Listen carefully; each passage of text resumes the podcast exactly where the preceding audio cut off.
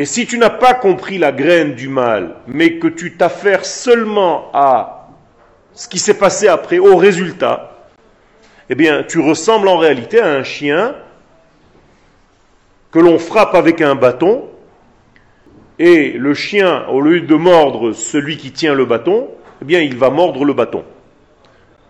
Qu'est-ce que cela veut dire? Mais malheureusement, les gens ne savent plus où sont les sources et ils ne s'adressent qu'aux résultats.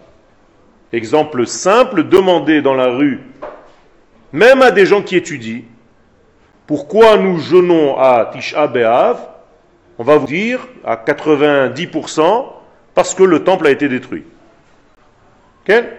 C'est faux ou c'est vrai? C'est vrai, mais ce n'est pas pour ça qu'on jeûne.